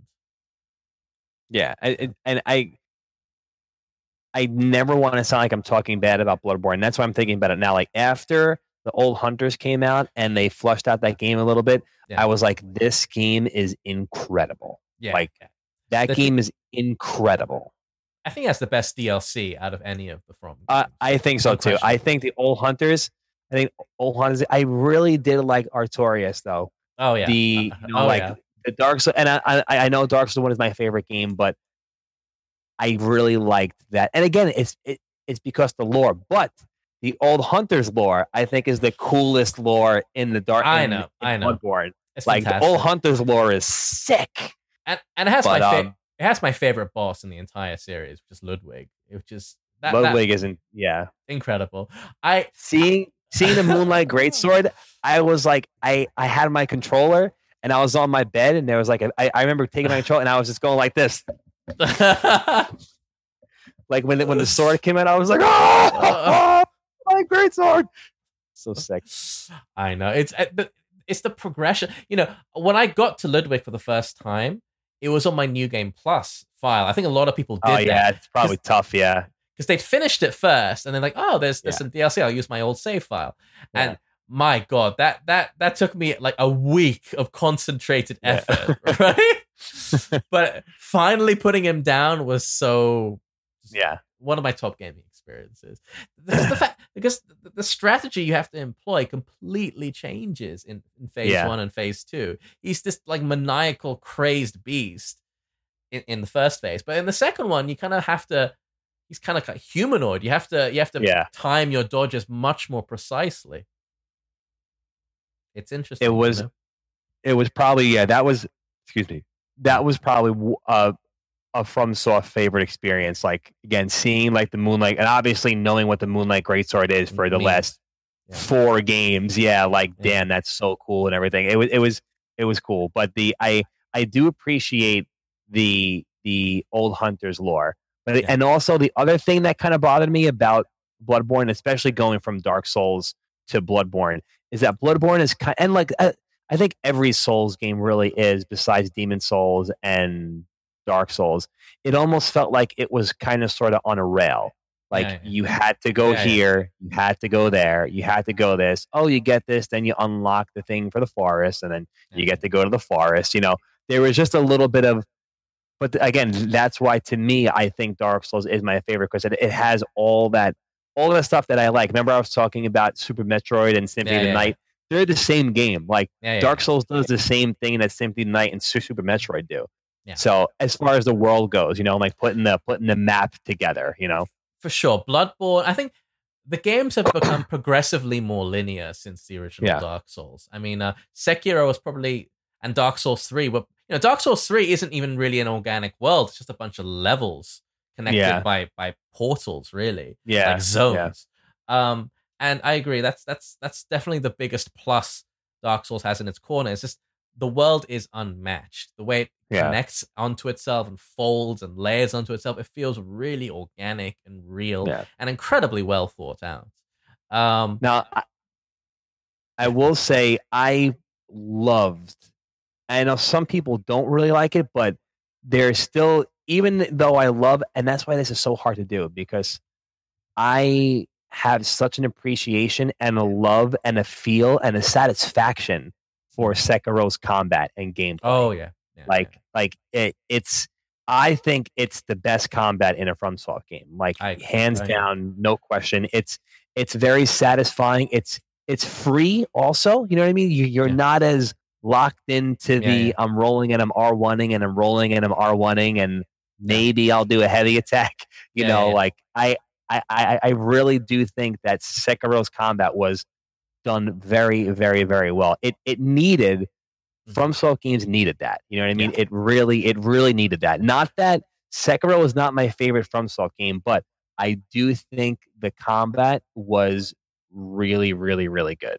Yeah, I felt like it felt like every interaction you have so many tools at your disposal. I mean, it really does focus on the parry a lot, Yeah. but but the more and more you get into the game, the more you realize you can't just parry everything. You know, Yeah. there have to be moments where you have to dodge through a swipe, especially if it's unblockable. You have to jump Yeah. over sweeps. you have to, uh, uh, and you have to use your entire toolkit really to get through the game yeah. and the more you you the more you play with it the more you realize that it's actually a lot of people criticize it of being quite restrictive but you're you have this huge arsenal of items and moves and skills Yeah. which um bring lots of different um ways of tackling the same challenge you just need to have Yeah. I, I don't think it was restrict. I think it's like the most non-restrictive yeah yeah yeah one. I, I really do. You know what I mean? Like it's, it's when you play Dark. All right, Demon Souls. Hold on, Demon Souls, Dark Souls one, Dark Souls two, Bloodborne, Dark Souls three. You can almost play the same exact way. yeah You can go find a you can go find a katana and put some shit in dexterity yeah and R one and roll. yeah You can go find a claymore and press R one and roll. Like Let- you can really do the same thing in every game. yeah Uh, Let, let's be real here like the the the from software games the combat is satisfying because it has a real weight and impact and consequence to it but it's actually quite simple like mechanically it's there's not much to it you you hit you roll at the right time and then you hit some more. But sekiro brought so many layers into it. Like r- writing the guide for or co-authoring the guide was a real nightmare for that reason because every fight brought so many different ways to tackle it. And um, especially with the with the skills and the tools you know they really Yeah, and you actually hit the nail on the head before when you're talking about learning how to actually like learning the combat. Like the last boss in that game makes you remember everything you've ever done in that game. oh like, yeah No, like you Oh, need yeah. to know everything you've ever done in that game. Like it's it it ugh, he's the ultimate test of everything you've yeah. learned and exactly yeah. yeah yeah isshin um you know the can you believe they actually made him harder in in in, in consequence in, in the first builds like yeah this, this is pretty hard but they made we thought we thought they might tone him down a bit but nah That's so cool. nah I'll never forget it. Can are, are we allowed to talk about your your your guide work? yeah a little bit a little bit I, I I Oh, can't yeah, yeah. Okay, okay, yeah. I, I won't. I, so when I met this gentleman, you know, we, we were talking in Evo Japan, and we were. This was before Se- Sekiro came out, and I'll never forget. You were like the last boss in this game is going to make. I'll never forget. He said the last boss is going to make history, and I was like, that is the coolest thing I've ever heard in my life. And sure enough, when the game came out, there were articles like. This is impossible, and there were all these like mainstream articles written about the last Sekiro. And I was like, this guy said this to me nine months ago that this was going to be insane, and it was incredible. It really was. That was that was insane. It was visually pleasing. It Hmm. made me feel good to to actually beat him. It made me made me remember. Like I said, I really had to take everything I learned within my forty or fifty hour playthrough and put it right there in that one particular fight. It was sick, man. It was sick. Yeah, yeah, and, and it was it was designed to be that you know the ultimate test of everything. Yeah. And, and um, yeah, you're supposed to die a lot with him. You know, like uh, I Yeah. think um, at minimum you're gonna die at least. I think even the most skilled players died in, on average. 20 times through the, the, the, the testing. So if you died a lot, don't- you know, it's part of it's part Yeah. of the game. It took me, I think, sixty deaths in four hours. I did it on stream. I think it was sixty Yeah. deaths in four hours. Yeah. Yeah. Four hours straight of just walking into the boss room and dying, walking into the boss room and dying. Four hours. But it Right. was it was incredible. It really was. It was it was it was awesome. It was awesome. Again, I give that game people I- I think a lot of people who uh, not that they don't get the combat, but they'll play it for a little bit and just be like, "Oh, this is like whatever I died here. The combat's kind of boring or whatever." But that's it's it's unfortunate because it is a lot deeper than that. You know, Yeah. like it really you, you you have to kind of peel back that, that that last layer. You know what I'm saying? And I just don't think a lot of people ever get to the point because they think it's stupid or they think it's easy. I think, oh, I could just do this and then I press R1 and then you know, or or not R1, Jesus Christ, or I just I mash on this and then that's it. But that's really not the case. You know, I just wish people got to the point where they again peel back that layer and see what it, what's really behind everything because it, Mm. it it was incredible. It's really like it's like a r- rhythm game meets Souls game. Right, Like, right. It is like a rhythm game. It really sure. is. there is definitely a rhythm to it and you know um i think any fighting game is in a sense a rhythm game as well especially a 3d fighting game like tekken high level tekken is all about latching on to your opponent's rhythm when they like to Mhm. press buttons when they like to go Yeah. high when they like to you know crush or whatever um so yeah like the the rhythm of battle that was really tried they, they really f- try to replicate that which was really Mhm. cool something um, that whilst we were actually writing the guide, something we really tried to focus on is that um, since there are so many skills and weapons, like it's uh, it's very easy for one of these things to be overpowered, right? Yeah. So it, it was like it was about going through every boss battle and every encounter and testing every skill and tool to seeing what could be abused. And I remember Yeah. it was it was like it was one of the final builds before the game came out that you know the the Ashina cross. It's this it's, it's Mhm. the one it's the one um you get on the Ashina skill set where he kind of does two swipes. Yeah, and yeah. Uh, that very close to release that actually kind of trivialized Isshin to a degree. You could use that and Really? like cancel it and then do it again, then cancel it and do it again, Yeah. cancel it and do it again. Um, so yeah, they they patched that out.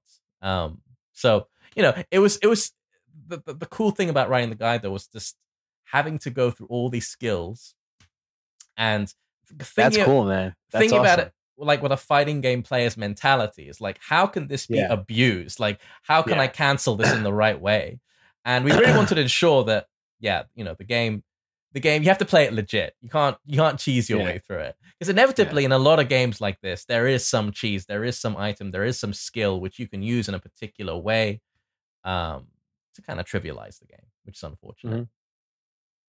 No, you're right. You're right. But you guys did a you guys did a damn good job, man. Damn good job.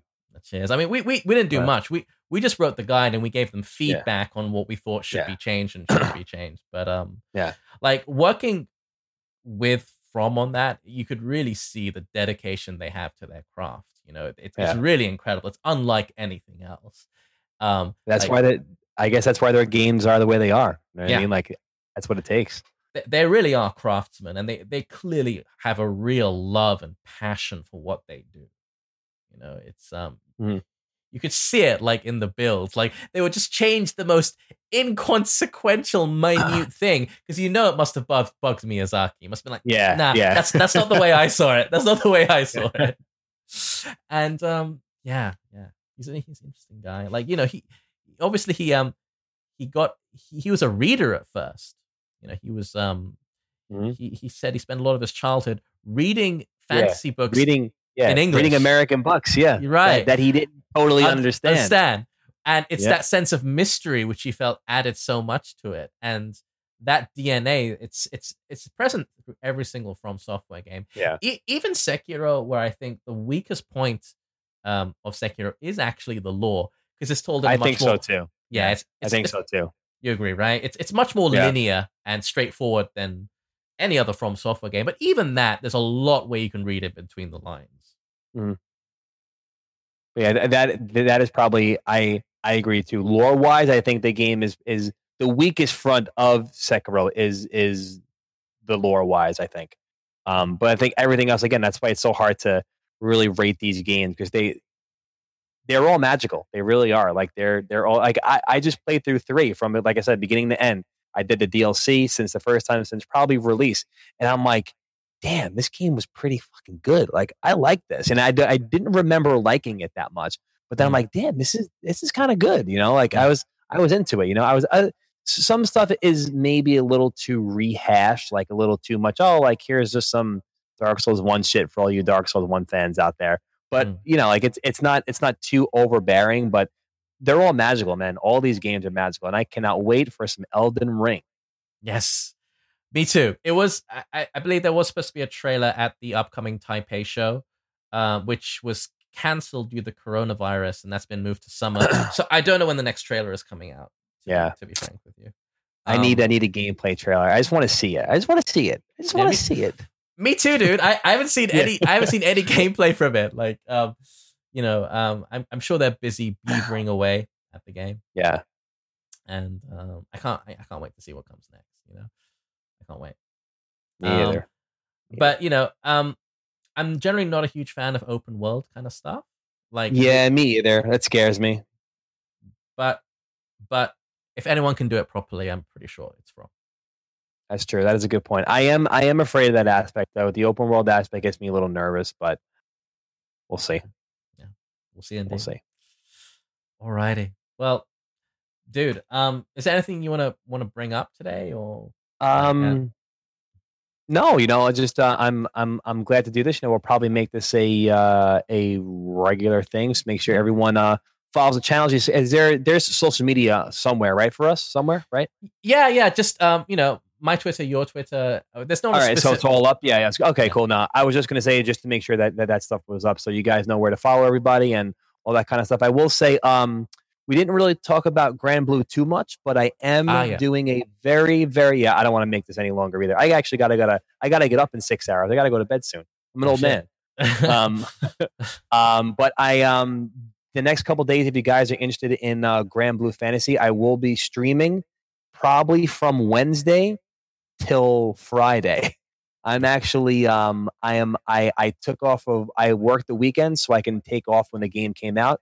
So I'm actually leaving work early on Wednesday to be home for when the game actually releases in Japan, which is at 10 o'clock in the morning. So the stream will start at probably like 10 in the morning, and then that's just just going to go on until I don't know. I have no idea, but um, so if you guys are interested in Granblue, uh, do me a favor, follow the Twitch. Uh, um, oh, the, is the link up up there somewhere, or do I got to?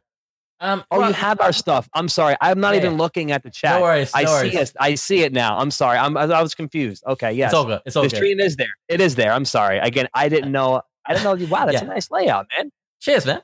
So you just Yeah. noticed it. You just Yeah. noticed it. It's a nice So, little layout. go, go Um, to twitch.tv. This is Li Joe, and uh, Um, yeah. So again, if you guys are interested in uh, Granblue, I will be doing like a couple of day long stream. Um, so yeah, that's probably uh, the only thing. And uh, obviously, you know, if you guys want to talk to me or my good buddy, our information is all down there. So we're actually pretty active on Twitter. I think that's probably the most active form of social media for me. Yeah, so if anyone ever has any questions about anything or whatever, you know, you can always hit us up, and uh, that's it. And we'll obviously be doing this a little bit more regu- regularly. Yeah. And uh, yeah, that's really it. Yeah, probably like trying. We're aiming to do this once every two weeks, but if that falls Yeah. through, maybe every once every two or three weeks. But Yeah. fairly regularly. I think the next one we're going to talk about is going to be post Granblue. We're going to have a lot to talk about. Yeah. I want to get stuck into it too. It's coming out here in uh, two days, Well, actually. Yeah, Wednesday. Wednesday. Wednesday, indeed. Well, you're Oh, well, you're tomorrow. Thursday, right? Yeah, yeah, yeah. You're Yeah. Thursday. My yeah, it's your tomorrow. It's my two days away. right? um, so I'm looking forward to it. I I uh, I haven't played it at all actually, but I've Yeah. heard good things about it. Um, but I'm sure we'll have plenty to say in two weeks about Granblue. I'm excited. You're you're you've been playing uh Lancelot. in the beta? Yeah, in the in the beta, I played Lancelot, but I've I've honestly I'm I'm hungry. Well, first of all, time out. I am a sucker for new fighting games. Yeah, yeah, yeah. It could be it could be two stick figures fighting each other, and I'll think it's the coolest shit in the world. So it, I just want to play a new fighting game. The last new fighting game that I played was probably Dragon Ball because Yeah. like MK11 came out, but MK11 was like MK10. It wasn't much different, if you ask me. So it kind of felt like the same game. This is So new. the, the Yeah. yeah. this is like a brand new, new, you know, new system, new characters. And I don't know shit about Granblue. I don't play the uh the uh yeah, yeah, the uh the mobile game. So I have no idea what's going on, but I just want to be involved in a new fighting game and, you know, see where it goes and where it takes off and you know, I just want to be involved. I want to compete. Like I, I, I have that urge, and unfortunately, new games are the only ones that kind of give me that urge. So let's see what happens. You know, we're gonna have a there's gonna be a bunch of people here, like all the anime FGC heads from New York will be probably gonna be like six or seven dudes in my house for the next couple of days. So, but it's gonna be pretty cool. So, um, Well, tune yeah, into looking this guy's forward to it. I'm looking forward to it. Yeah, Yeah, looking forward same. to it. The, the best time for me in any fighting game is that first couple of weeks where all the tech Oh, is new and it's unexplored, and it's so it's exciting. the best. Yeah, there's It, nothing it like it. really is. It really is the best. It really is the best thing ever. Nothing comes close to that feeling. Like trying to figure it out and what's going on. How do you do this? And seeing videos of something like, oh, this is sick. I want to do that. And then not knowing what character. Oh, great feelings. Great feelings. Absolutely, absolutely. I can't wait. Can't wait one day away. Yeah. I'm going to be streaming it too. But uh, you should probably tune into this guy's stream if you're having a bunch of the the, the, best anime dudes in New Yeah. York. All right. Yeah, yeah. It's gonna be. Uh, it's, it's gonna be a bunch of us nerds. So Sounds good. We'll be Sounds here. Good. All right. Well, Joe, it's been such a pleasure having you here. Take care. yes, thanks, man. It's a pleasure, man. Pleasure. Thanks, man. Take care. You See you got it. next time. Later, guys. Later.